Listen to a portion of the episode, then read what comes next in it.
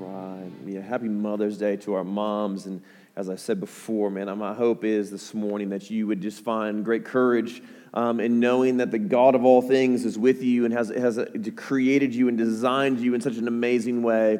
Um, that you would draw your strength from, from Him this morning to be a mom. Hey, as I said earlier, we're starting a brand new series today in the book of Acts. And so if you got your Bibles, go ahead and pull those out um, you're going to want a Bible this morning. So if you didn't bring a Bible, you left your Bible at home, maybe it's in the, in the car or wherever, um, there's a Bible underneath the seat you are sitting in. There's a blue Bible down there. Make sure you pull that out. Acts chapter 1 is where we're going to be this morning. Acts chapter 1 in the blue Bible is on page 1006. Acts chapter 1, page 1006. And I'm excited about this series. Um, what we've done this year, um, if you've been around for a season, if you've been around for five, six months here, you know that in December we started uh, the Gospel of Luke.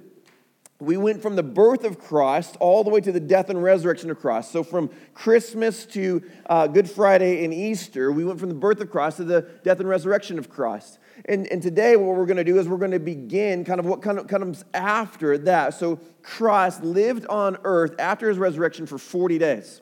And if you maybe you grew up in a church that um, recognized or kind of followed the church calendar. Church calendar is something that's been around for a very, very, very long period of time. And all over the world, all over the world, next Sunday, churches will be recognizing and celebrating what we call Pentecost, the day of Pentecost. Um, and this idea, or the day of Pentecost, is when the Holy Spirit descended upon the, the, the first Christians, the early church. And next, next Sunday, we're actually going to be studying that piece of the book of Acts. Acts chapter 2 is when uh, this takes place. And so, what we wanted to do this year is kind of follow along within this kind of traditional church calendar. And so, we began in December with the birth of Christ, all the way through the death and resurrection of Christ. And then, kind of during Easter, so in the church calendar, Easter's not a day. It's a season, right? You have the season of Easter, and you have so you have Easter, and then you have the 40 days after where Jesus was alive and walking around and seen by. Uh, 1 Corinthians 15 says that over 500 people saw him alive. Paul says, Man, listen, church in Corinth, you can go meet them. Most of them are still alive. You can, you can go talk to them, and you can hear their stories about how they saw him bleed out and they saw him raised from the grave. And so, this, this season of Easter, or Easter tide, as um, many traditional kind of churches call it. And then after that comes Pentecost. And so that's where we are right now. We are entering the season uh, or the moment of Pentecost. And so then we're going to be following the book of Acts all summer long, uh, looking at the early church. Now, this work was also written by a guy named Luke. So Luke wrote the Gospel of Luke, but then he, then he wrote um, the, the, the book of Acts. And so what we're going to do this morning is I'll, I'll, talk more about Luke in a minute, but we're just going to read uh, Acts chapter 1, and we're going to read verses 1 through 11 together. Acts chapter 1, verses 1 through 11. And if you would, we believe here at Flourishing Grace that this is the inspired, inerrant word of God. That God, the God of all things, wrote every single letter on every single page. Yes, He did it through men, He, he did it through the pen uh, held by, in the hand of human beings, but God was the one who actually inspired every single letter and every single word. And so, in, in reverence to the word of God, if you guys would stand with me, I'm going to read for us from Acts 1. Acts 1, and I'm going to read through verse 11.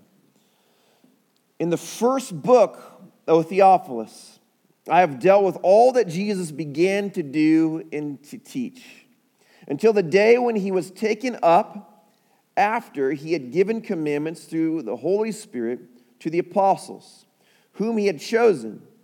He presented himself alive to them after his sufferings by many proofs, appearing to them during 40 days and speaking about the kingdom of God. And while staying with them, he ordered them not to depart from Jerusalem, but to wait for the promise of the Father, which he said, You have heard from me. For John baptized you with water, but I will be bap- uh, but you will be baptized with the Holy Spirit not many days from now. So when they had come together, they asked him, Lord, will you at this time restore the kingdom to Israel? He said to them, It is not for you to know the times or the seasons the Father has fixed by his own authority, but you will receive power when the Holy Spirit has come upon you, and you will be my witnesses in Jerusalem, in Judea, in Samaria, and to the end of the earth. And when he had said these things, as they were looking, he was lifted up, and a cloud took him out of their sight. And while they were gazing into heaven, as he went, behold, two men stood by them in white robes and said, Men of Galilee, why do you stand looking into heaven? This Jesus who was taken up from you into heaven will come in the same way you saw him go into heaven. This is the word of the Lord. You guys can have a seat. Luke is the author of this work. Luke writes the, the book of Luke, the Gospel of Luke, which is what we studied from December to uh, Easter. Luke also writes this work, and, and he says here in the opening lines, in these opening verses, O Theophilus. Theophilus is um, the attended audience. Luke writes this work for a guy named Theophilus. Now we know Luke um, is an educated man. Luke was a doctor, a physician. Um, he was a historian. He liked the facts, he liked the details. Um, none, none, of the things in the Gospel of Luke were firsthand accounts. Luke goes back and he, he asks and he, he interviews so many people, getting all the facts and all the stories just perfectly in line, just as they had happened, so that he might record it perfectly. Some of the things in the book of Acts, he was firsthand, therefore. He was, he actually saw these things take place. Some of them he wasn't. And so, again, you, you have this person who's a, who is a, He's just, he's just an intelligent man, a doctor, historian, loves Jesus. He was a friend of Paul. He went on, with, on uh, many of Paul's missionary journeys with Paul. Um, we don't believe that Luke was a Jew. Luke was most likely a Gentile, uh, which means that he was the only Gentile author um, in the entire Bible. He's the only one. He's the only Gentile author who, who writes a work, and he actually writes two works that were included in, in the Bible. Um, we don't believe that Theophilus is a Jew. Um, we don't know much about this guy, Theophilus. Um, there, there's very little uh, facts about him, but kind of from the way that Luke writes, Luke writes his first work, the Gospel of Luke, to Theophilus.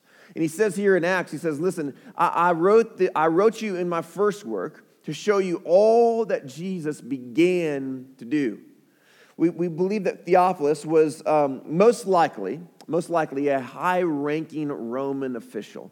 Um, in the Gospel of Luke, when, when Luke writes to Theophilus, he says, Oh, uh, most excellent Theophilus. He gives him this, this kind of title of, of elevated praise. Um, and, and it seems like he would be a highly educated, um, man who would enjoy the details of every ounce of the story, all the details of history. Luke wants him to know and to read um, a pretty heavy work, a pretty heavy historical work, so that he might know all that Jesus began to do. And then now in um, Acts, Luke's going to go on. He says, Here's all that Jesus continues to do. The story of Acts is, is kind of the first 30 years, it's a 30 year history of the early church. The, the work of Acts is written to Theophilus so that Theophilus might know, but also so that you and I might know that God's not done. It's written so that we might see that the mission of God will continue as the Holy Spirit powerfully works through individual lives to advance the gospel, build his kingdom, and expand the church. Let me say that again. It's written so that we might see that the mission of God will continue as the Holy Spirit powerfully works through individual lives to advance the gospel, build his kingdom, and expand the church.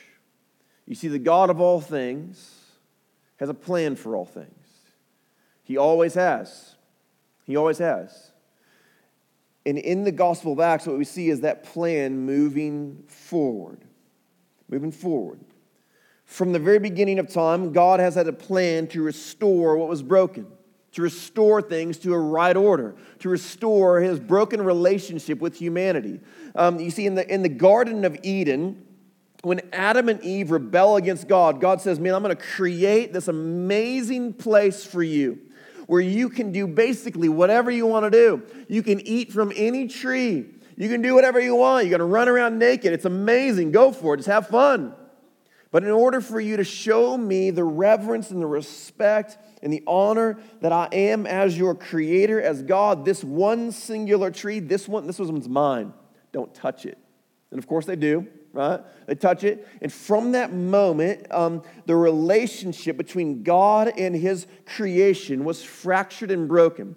The relationship between God and his, the crown jewel of his creation, humanity, was broken and, fractured. And God, as a, being a perfect God, uh, places a punishment over humanity and over creation. We call this the curse. And ever since then, humanity has lived underneath this brokenness and underneath this curse. From generation to generation to generation to generation, we have all lived underneath the curse. You and me and every human before us and every human who will ever come after us have lived underneath this curse. Where we can no longer stand before God rightly before Him because we are cursed, we are broken, we have rebelled against Him. We no longer have, um, the, have the purity of heart, the cleanness we are sinful and we are broken. We are at odds with creation around us. We're forced to, to work for everything. It's no longer freely given. We must, we must work the soil in order to feed ourselves. We can no longer get along with each other. We bicker and we fight and we argue and we war over ideas, whether that's in your uh, place of work or in your marriage or even on a global scale. All of it, every ounce of it, every ounce of brokenness, every tear that's ever been shed, every, every cry that's ever been cried out is a result of that curse at the dawn of humanity. But God has had a plan. God has had a plan ever since then, even before then, to restore all things. He's had a plan to, to bring things back into a right relationship with Himself to establish a kingdom here on earth, which he will one day rule and reign over that kingdom. All of, all of the people, the Jews, the people of Israel, God's chosen people, before Christ, they all look towards a moment when one would come, this Messiah, when the Messiah is the one that God is going to send, and that Messiah is going to be the restorer. He's going to defeat the enemies of God, He's going to push back darkness, He's going to conquer sin and death. He's going to restore humanity to a right relationship with God, and He's going to restore creation to a right relationship with God. He's going to establish a kingdom on earth, and He's going to rule that kingdom forever. Forever. Jesus is that Messiah, He is that King. When Jesus shows up on the scene in His death, Jesus conquers sin and death. Jesus brings a cure for the curse. He restores humanity. He makes a way for humanity to be, to be restored um, with a right relationship with God. He says, I will bring the holiness. I will bring the cleansing. I will wash you in my blood. I will pay the penalty that's due to you, and, and I will extend to you my righteousness. I'll impute my righteousness onto you, and I'll take your brokenness and your sin, and I'll place it on me, and I'll go to the cross, and I'll bleed out for it. And then, and then he raises from the grave, conquering sin and death, and establishes a kingdom here on earth. The number one thing that Jesus talked about in his time here on earth, the number one thing by far and away, the thing that he talked about again and again and again and again and again, the kingdom of God. More than anything else, Jesus went around in this primary message everywhere he went, from city to city, from village to village, every synagogue, every temple. The kingdom of God is at hand. It's here. It is in your time. It's in your generation. The kingdom of God is going to be established now.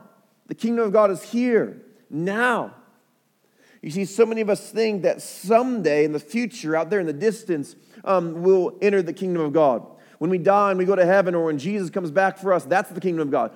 No, no, no. Jesus' primary message was the good news, the gospel of the kingdom. The kingdom is here now, it's going to be established now.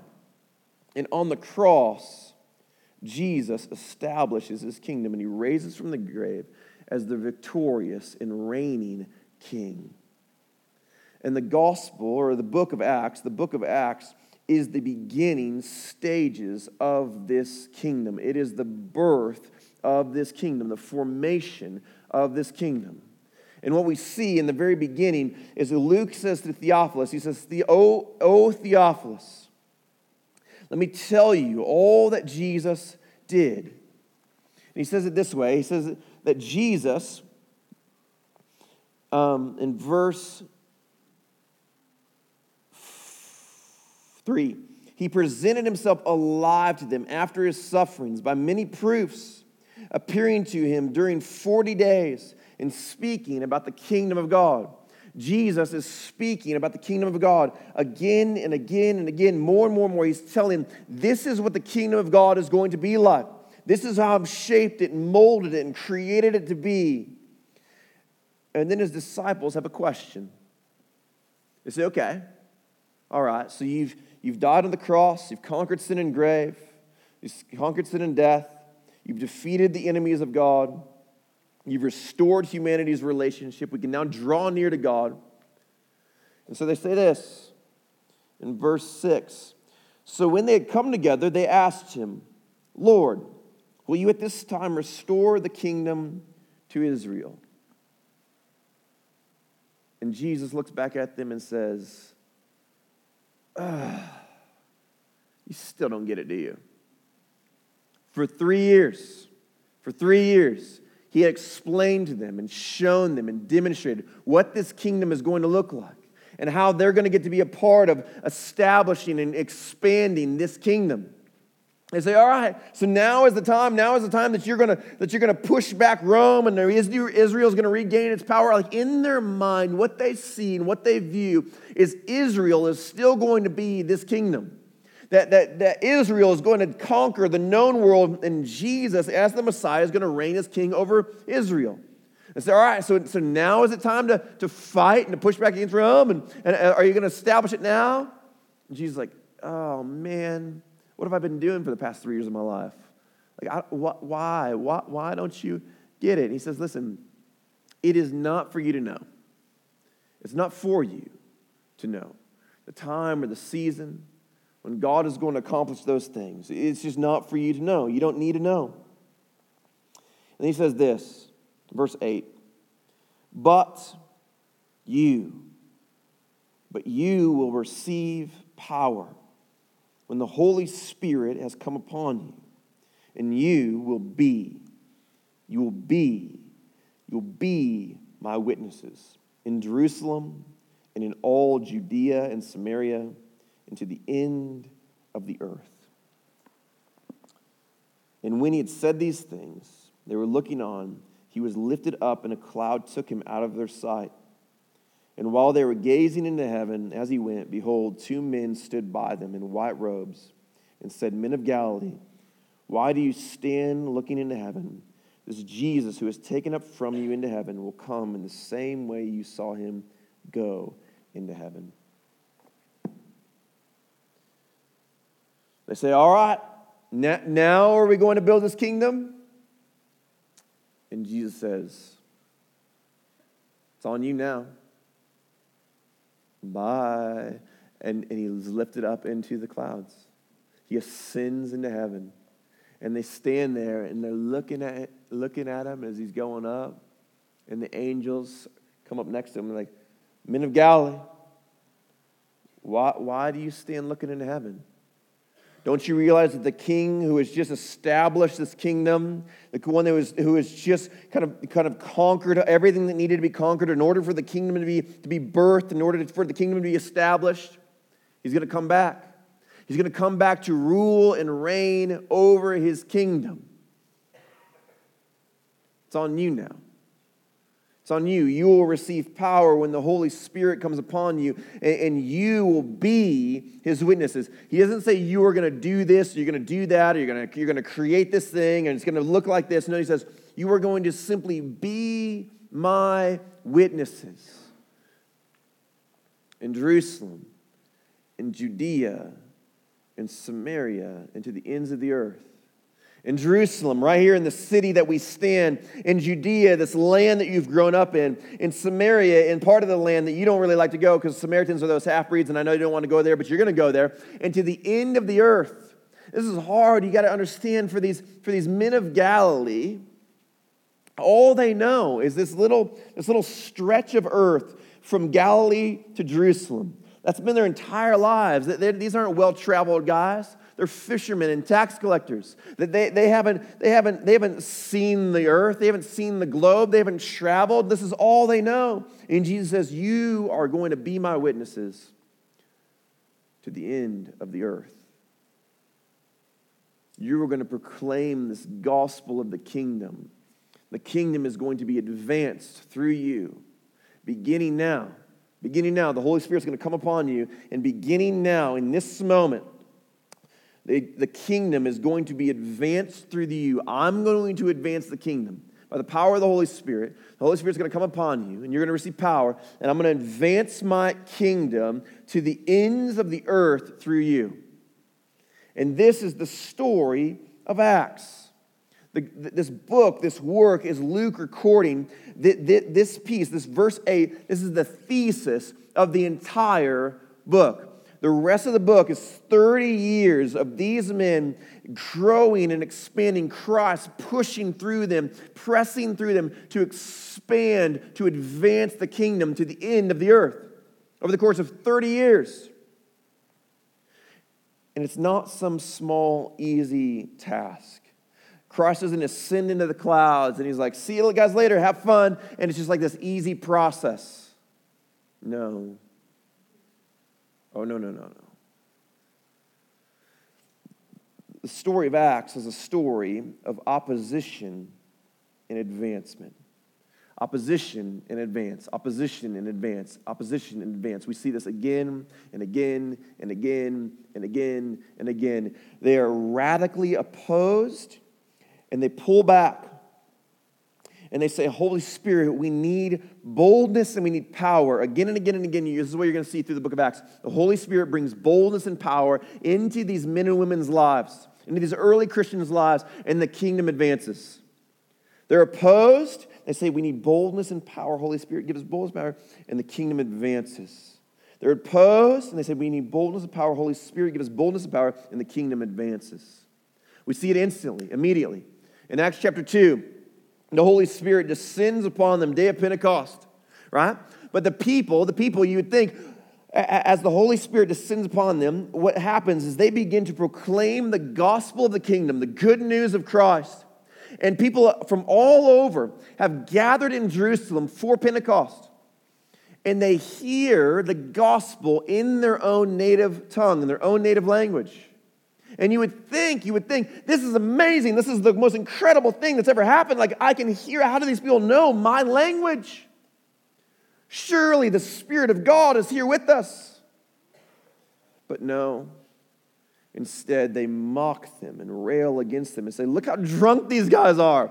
I mean, it's the middle of the morning and they're hammered. Like, they're going crazy over here.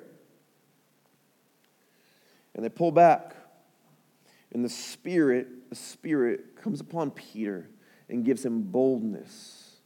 And Peter stands up and he preaches this sermon, this unbelievable sermon, this unbelievably powerful sermon. And 3,000 people in one day become followers of Jesus, and the kingdom advances.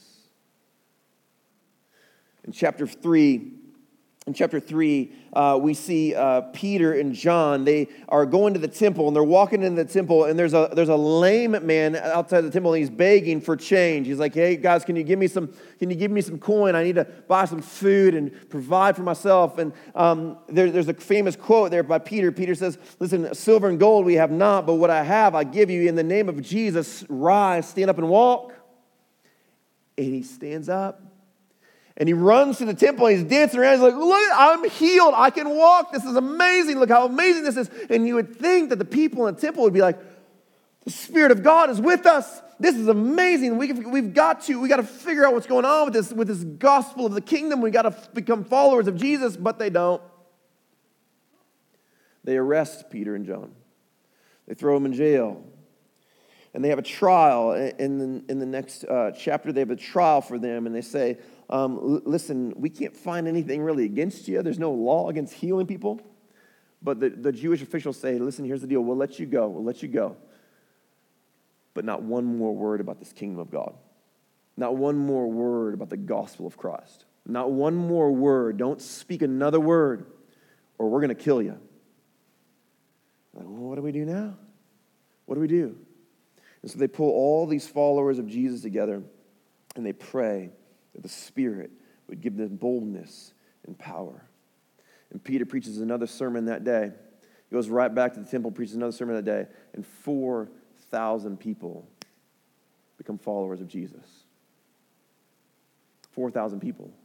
And what happens is in the, in the midst of all this, there's this craziness that's going on, right? The church is growing, and now there's internal opposition that begins. In the next chapter, chapter 5, you have Ananias and Sapphira, right? Um, these people, who they come and they say, listen, we, we sold a field, and here's the, pro, the proceeds, 100% of the proceeds for that field. Except it wasn't 100% of the proceeds. It was only part of it. And so what happens? God kills them like right there in the middle like everybody's gathered around they're standing there. Ananias is like hey here's, here's, my, here's the money for my field and god's like boom turns into a pile of salt on the floor.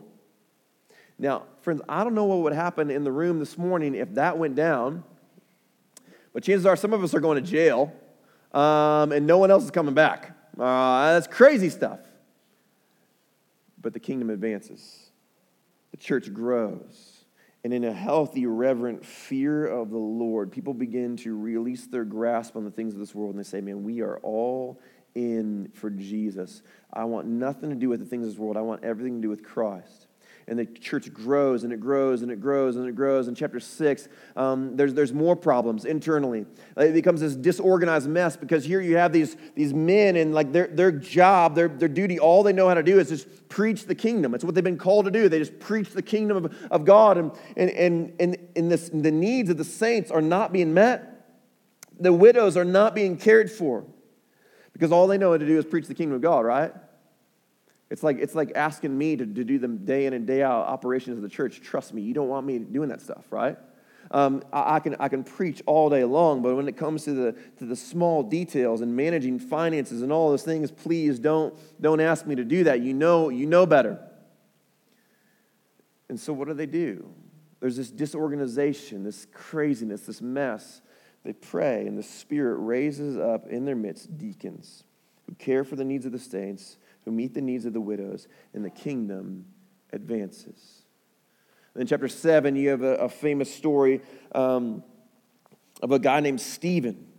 And Stephen um, preaches a sermon in chapter 7, and maybe the most powerful sermon ever preached. It's this powerful, powerful sermon. He's preaching to the Jewish leaders of that day. And basically, at the end of the sermon, he says, Listen, Jesus was fully God, and you killed him. You need to repent and come to him and beg for forgiveness and mercy so that he might extend that to you and do great things in your life and through you and advance his kingdom. And you would think they'd be like, man, we got to do that. But they don't. They kill him, they stone him to death. And in the crowd that day, there's a man named Saul. And he watches this go down. He watches them stone Stephen to death in that place. And Saul is emboldened by this, goes on a rampage, killing Jews in Jerusalem, um, just wiping them out, kicking in doors, bringing them out of their homes, and killing them in the streets. You think this is it? It's over. It's over. Nobody's going to be following Jesus after this. Instead, what do they do? They flee they flee Jerusalem into all parts of Judea and Samaria. And Samaritans become followers of Jesus. And the people in the rural cities and towns of Jerusalem become followers of Jesus, and the kingdom advances. You will be my witnesses in all of Judea and Samaria. The kingdom advances. And then in chapter 9, in chapter 9, um, this guy, Saul, who's killing these Christians, he's hunting, hunting them down. He's on the way to Damascus, and Jesus, in the fullness of his glory, shows up to Saul. Saul lays eyes on the resurrected Christ. Christ says, Why are you killing my people? And he falls on the ground he goes blind for three days. He gives his life to Christ. He says, I will live for nothing more. I will live for nothing less than to give the rest of my days and the rest of my breath to Christ. And you would think that all of his friends who are also killing Christians, all of these Jewish leaders and officials, they'd say, Oh my gosh, maybe this is real. Maybe this is, maybe this is genuine, and maybe, maybe Christ did raise him from the grave. I mean, if Saul saw him, and if Saul has given his life to him, maybe it's real. But they don't. They begin to persecute him. And they begin to chase him out of town. And Saul begins his missionary journey, taking the gospel of Jesus to the far reaches of the Roman Empire, to the end of the earth, the end of the known world. And the story is a 30 year history of the kingdom advancing by the power of the Holy Spirit. Jesus advancing his church. In the first chapter, I read it before, I'll read it again. Jesus, in verse 3, Jesus is speaking about, he says this, verse 3, and he presented himself alive to them after his sufferings by many proofs, appearing to them for 40 days and speaking about what? Come on, guys. Speaking about what? The kingdom of God. Flip over to the very last chapter, Acts 28. Acts 28. In Acts 28, the very last chapter of the book, Paul has been traveling around, going to these, these towns, um, these cities, these villages within the Roman Empire. And in the very last chapter, Paul arrives on the doorstep of Rome itself. Now, this is hard for us to understand. It's hard for us to wrap our mind around what Rome is, because there is no Rome today.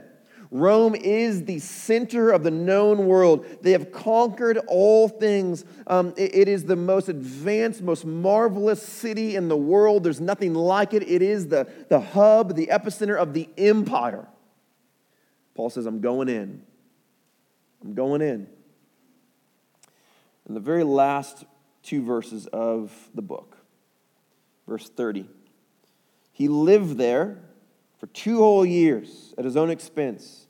And he welcomed all who came to him, proclaiming what?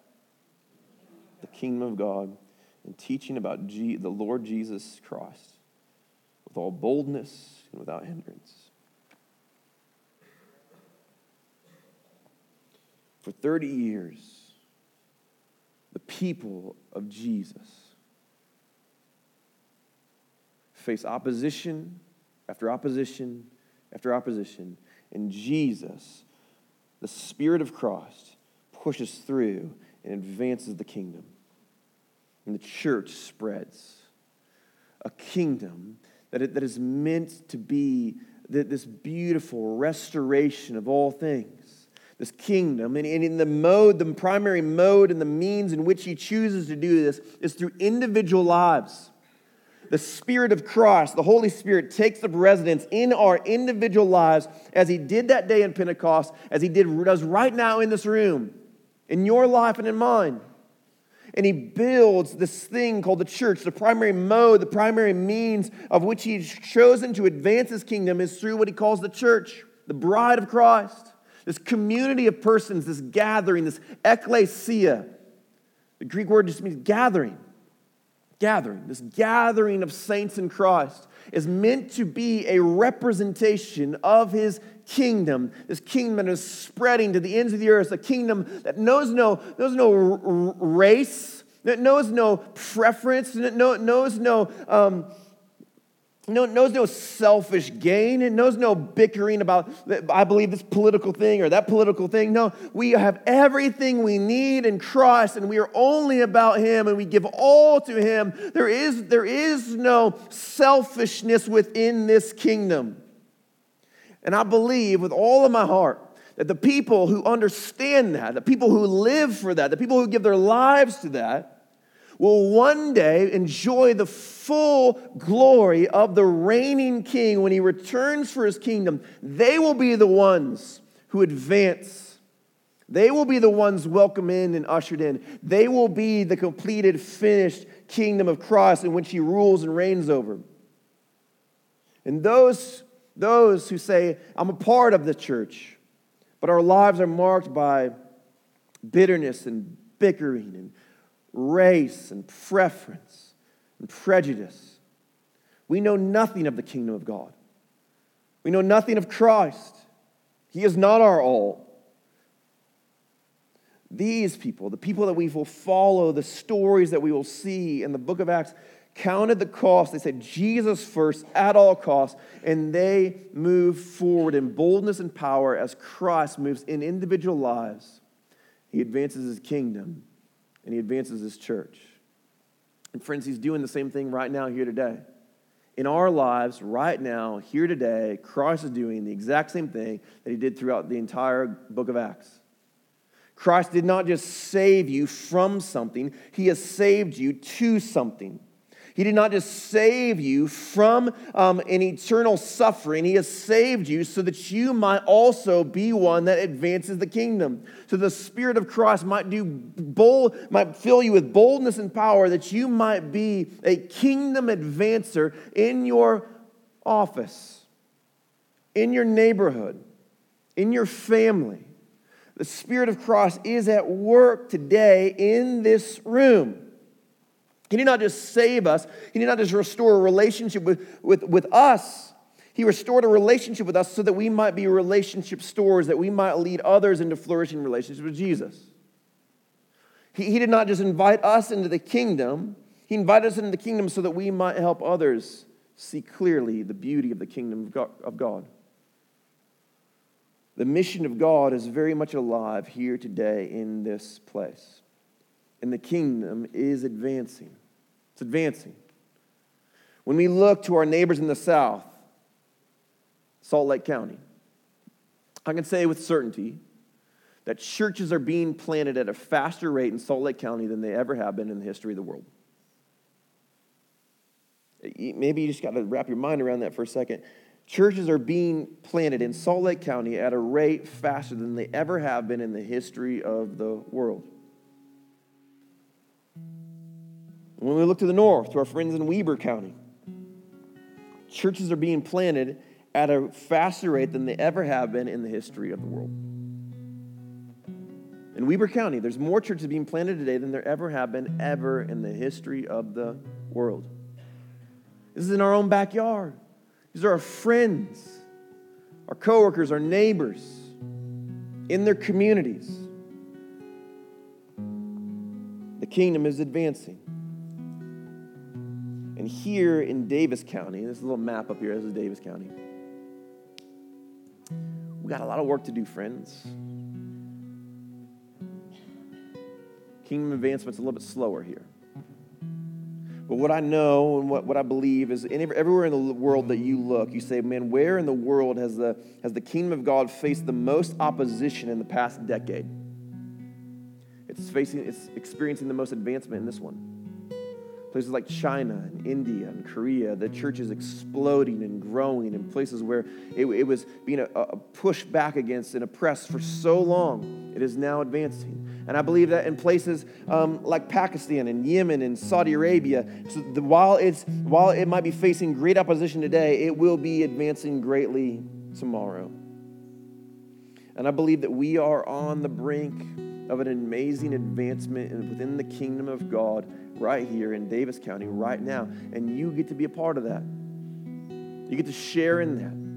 And my hope is, my hope is that as we walk through the book of Acts this summer, and as we uh, as we hear these stories and we see the work of the Spirit in these people's lives, in the life of the early church, that we would be a people who are hungry for that same power and that same boldness and that same advancement of the kingdom.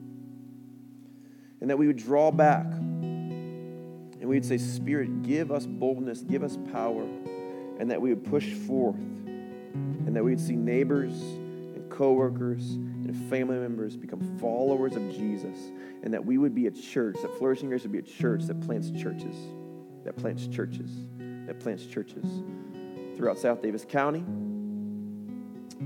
all of Utah, to the end of the earth. Let me pray for us. Jesus, this morning we come before you,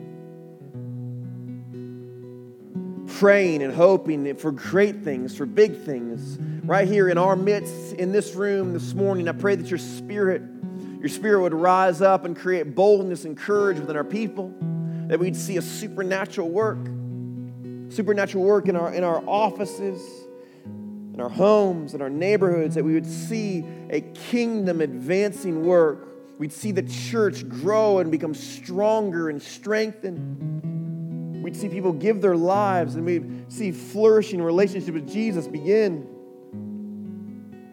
We'd see churches planted right here in our own backyard that we would that we would be able to create a network of churches in Davis County. Little flourishing graces all over the place.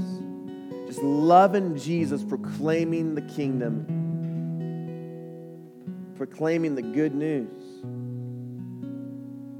That we be passionate about planting churches all over the world with our partnerships in India. We continue to advance the kingdom there. Would you give us the boldness? Would you give us the power? Would you give us the courage to do those things? It is not us, it is you in us and through us. I believe that's a plan that is the hope of glory. Would we see it now in our time and in our age, in this hour? Would we see those things come to pass? Things in your name, in the name of Jesus.